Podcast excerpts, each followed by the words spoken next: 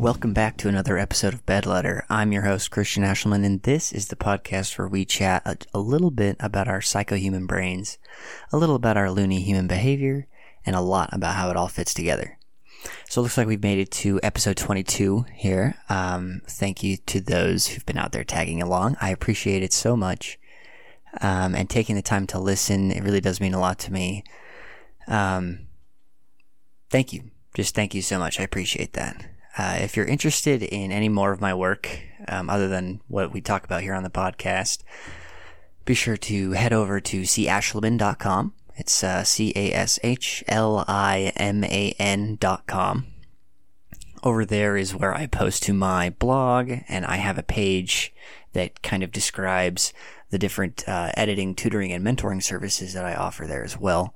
And then tied with that, I also have a Patreon that gives you access to the Bed Letter community Discord server, newsletters, monthly newsletters that have information about the different news articles that we talk about on the podcast, and things like that, and a whole bunch of other stuff as well. So again, you can find all of that stuff over on my website. That's cashliman.com. So today's episode is what I'm going to call a Bed Letter lesson, I guess you will say. And it's kind of an idea I've had because, as I've discussed in the past, I've been kind of intrigued at the idea of implementing some type of English or writing type of lessons or something like that, some sort of almost like tutoring or tips or something like that into the podcast, just because I like writing and I think it'd be a fun thing to implement in, kind of similar to, a couple episodes ago there was the metaphor episode, and that was all about a piece I had written, and so similar to that, but today's episode is kind of the first in a series of what I'm just going to call Bed Letter lessons, right? It's just going to be a topic that I choose and then kind of peel apart, look at, kind of address the who, what, where, when, why on it, and then kind of walk away with some kind of goal or some kind of thing you can work on, I guess, if that's what you're interested in. So I'll probably put lesson before the title of a lot of these ones specifically, but we'll toy with it. We'll see how it goes. So yeah, today what we're going to be talking about is going to be, don't edit while you write, right? So first of all, what am I even talking about? What does that even look like, right? Editing while writing is what many of us do, particularly when we are needing or wanting to produce something that is really substantial or impactful or argumentative, right? Really, it can be in anything that you're writing, but in these specific types of writing, the ones I just said a second ago, editing while you write can definitely be the most disruptive, right? Editing while you write can look like a lot of things, right? So if you're writing an email, or if you're writing, or more specifically, if you're writing like an essay or a paper for school or something like that, editing while you write can look like pausing to correct minor spelling mistakes constantly. It can look like backspacing entire sentences 3 or 4 times just in anticipation of finding like the best way to say something. Editing while you write can involve reorganizing lines and paragraphs within the whole piece while you're midway through it, or even trying to like constantly come up with different synonyms for other words too. That's one that I know I fall victim to a lot while I write.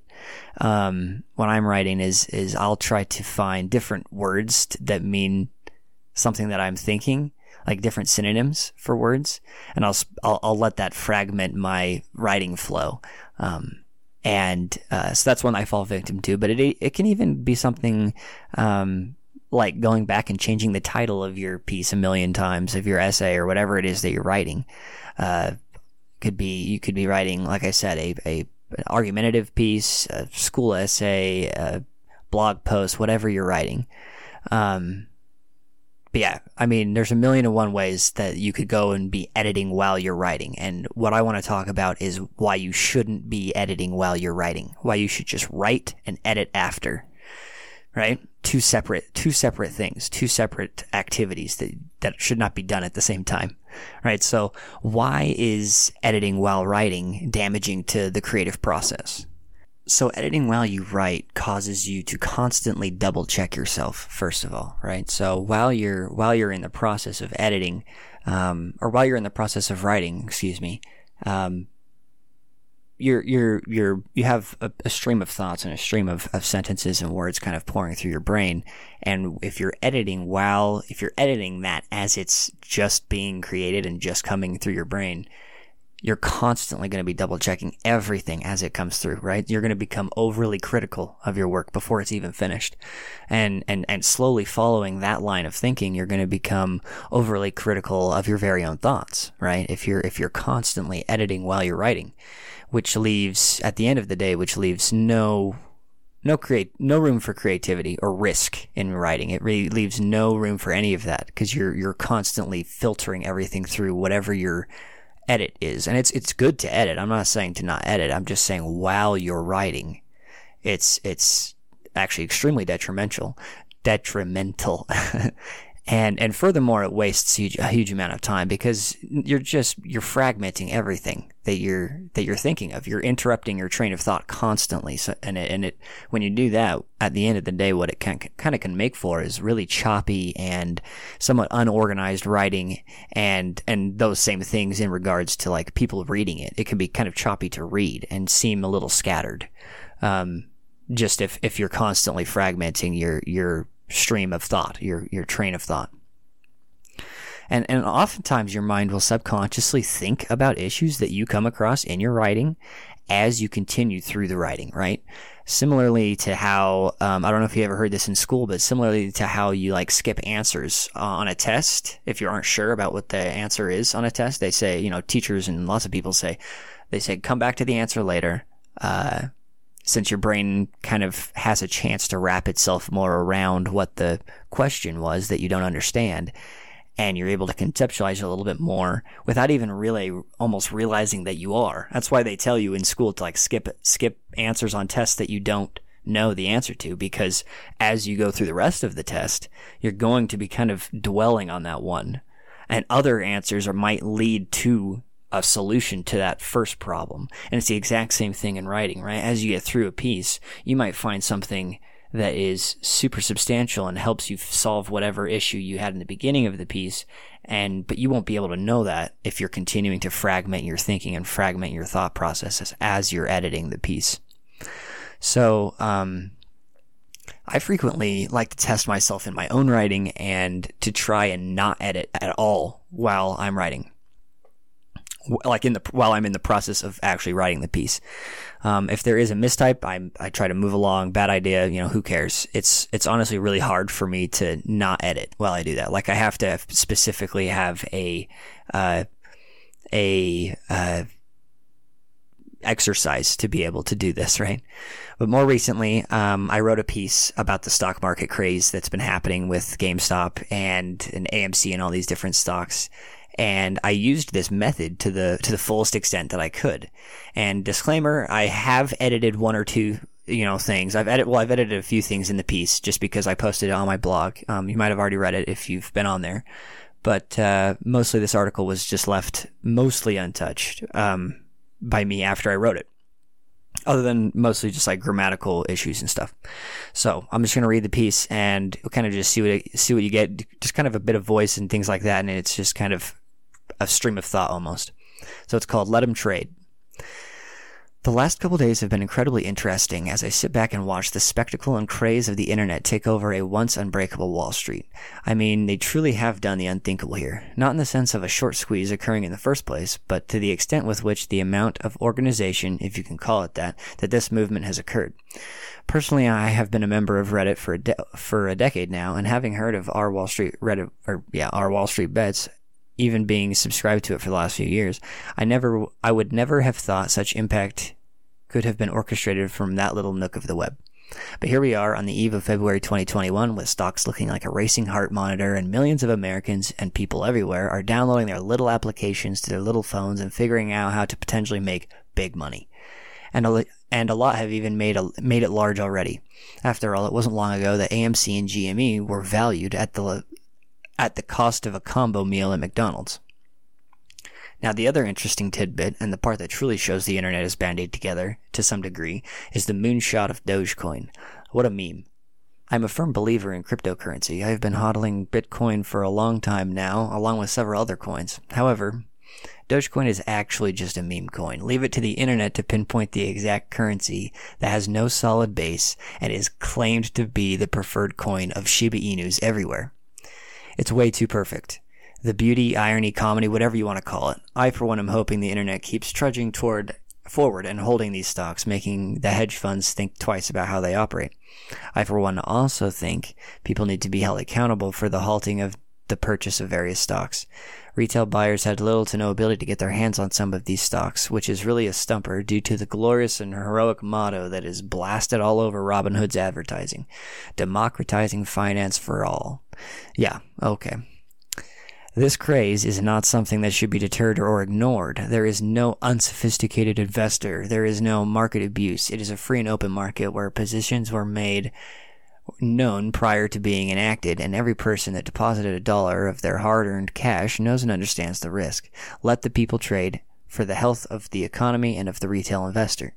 I would predict a majority of the population have little or no money invested in anything except for their annual 3 cents dividend for keeping money in a savings account. This was me for a long time as well, blowing off doing the research required in order to learn how to make money work for me. And that brings me to this avalanche of investing we are seeing right now, January 2021. It is a beautiful thing because it's showing every age group that investing doesn't have to be difficult. It can actually be an extremely simple experience that simplicity and ease of access adds immense value to the marketplace.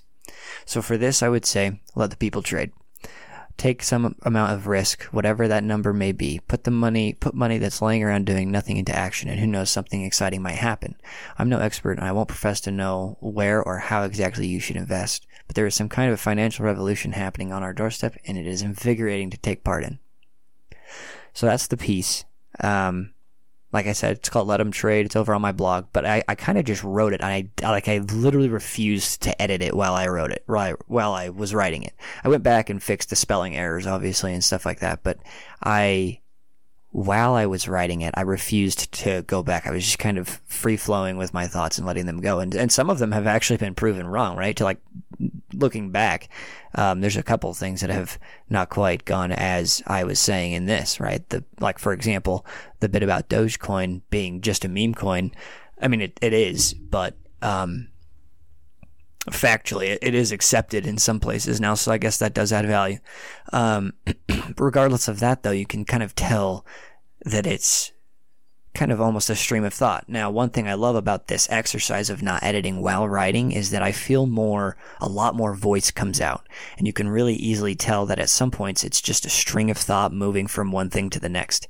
Obviously, if this were a more professional piece, I would need to edit a lot of things, and it would need to be a lot more spruced up, but I'd probably need to like hot swap some words and remove some just to be more succinct. That's one thing I definitely wasn't in this, as I used a lot of bigger words and it just added length that kind of felt like at some points. But this article is far from perfect, but it gave me a wonderful like springboard to bounce ideas off of, and not editing it while I was writing it allowed me a lot of like mental freedom to express how I actually felt about it, right? And that doing that will like teach you something about yourself, your writing, and it can really allow you to learn how to be more open to even what your thoughts are, or what you're thinking, or what your beliefs are. So, after all of that, what can you do to be better at not editing while you write? The first thing I'd say is to try this exercise. Pick a topic, sit down, and who cares? It doesn't matter what it is. And nobody's going to see it anyway, so who cares? Unless you want them to. And just totally write uninhibited. Okay? Like, just freely, just whatever pops into your head, you start writing. And often this type of writing is called stream of consciousness writing. And it's super, super cool. Like, it's honestly so fun because there's no shame in it and there's no worry in it because you're not concerned with the, you know, other people taking it seriously or needing to worry. Like, you, and that's the whole point. Even if it is something that you end up sharing and is really, like, you know, some piece of beautiful writing, going into it with the idea that you're uninhibited and you're free to say whatever you want, whatever pops into your brain first, is just powerful in and of itself, right? So, one book I would recommend, if you wanted to, like, read a book that is directly, like, written exactly like this, the whole book is called Reality Hunger by David Shields. It's a book I read in college, and it's really cool. It's just like numbered. It's just almost like, imagine you wrote down all your thoughts one after another, as you were thinking them, and you just numbered them. And it's almost like this whole book is just like that. And it's so interesting. It's just a giant stream of consciousness. Like, I have it right here. It's, let me find a short one, just for example. So, like, here's one, 89. If my forgeries are hung long enough in the museum, they become real. That's just one of them. Like, it's just a thought that he had, right? Number 80 is, I exaggerate. 82 is, art is not truth. Art is a lie that enables us to recognize truth. And some of them, these are all short ones. I'm just choosing short ones because I don't want to read a whole bunch of big ones. Some of them are way long. Some of them are, you know, a couple page, like a page or two or whatever. But there's a lot. I mean, he's got 500, 600, something. It's a really cool book. I would highly recommend it. Reality Hunger, a Manifesto by David Shields. Really cool book. And it really helps you understand what this whole stream of consciousness writing is. So, furthermore, what can you do to not edit while you write? I would say, don't concern yourself with what others think, or with what you think others will think about your piece, or even what you think you're going to think an hour from now about the piece. Because who cares when it's this type of exercise? Just, like, totally write uninhibited. I did find one article on medium.com written by Keston Harris, and it was an article about why you need to stop editing while you write. And I was kind of pouring through it, and there's a couple things that jumped out at me, and I'm not going to read the article, but just a few things that popped out.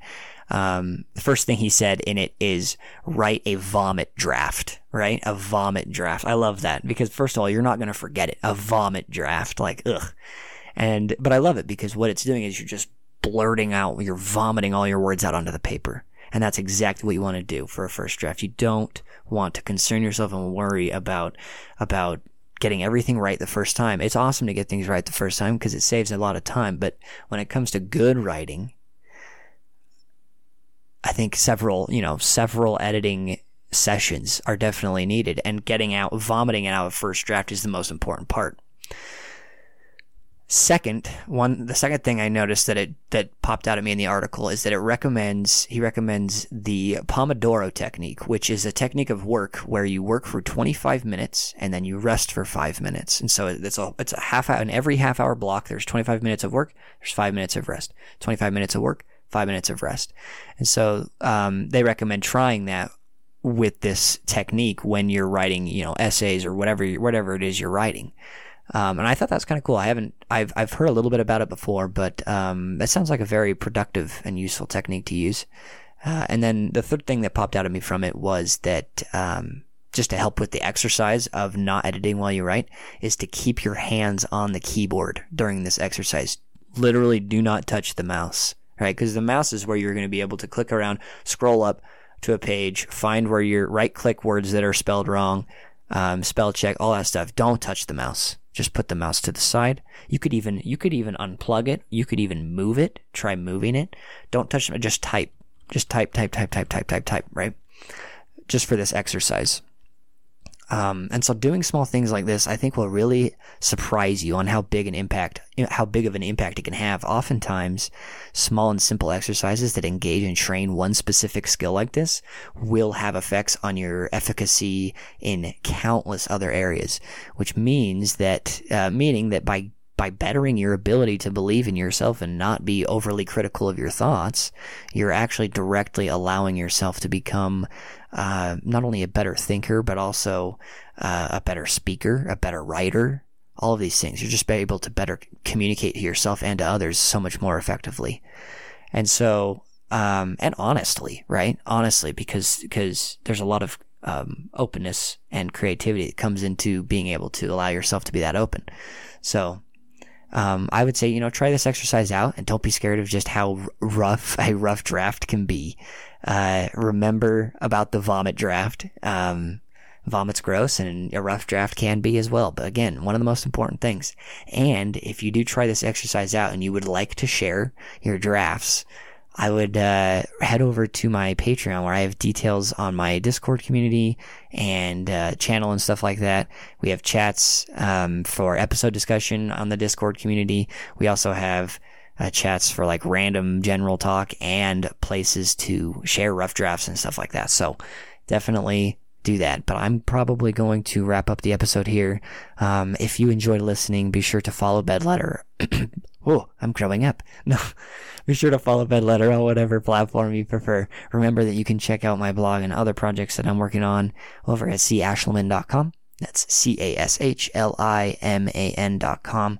If you are super inclined to do so, like I said, I have that Patreon where I have details about more specific and personalized editing, tutoring, mentoring stuff that I offer, mostly in regards to kind of like what we've talked about here, English and writing, but other things as well. And then, as I said, also, all this info is over at my website, cashelman.com. Thank you so much for tuning in. I really appreciate it, guys. Hope you enjoyed this Bed Letter lesson, and I hope you have an awesome week, and I will see you next time on Bed Letter.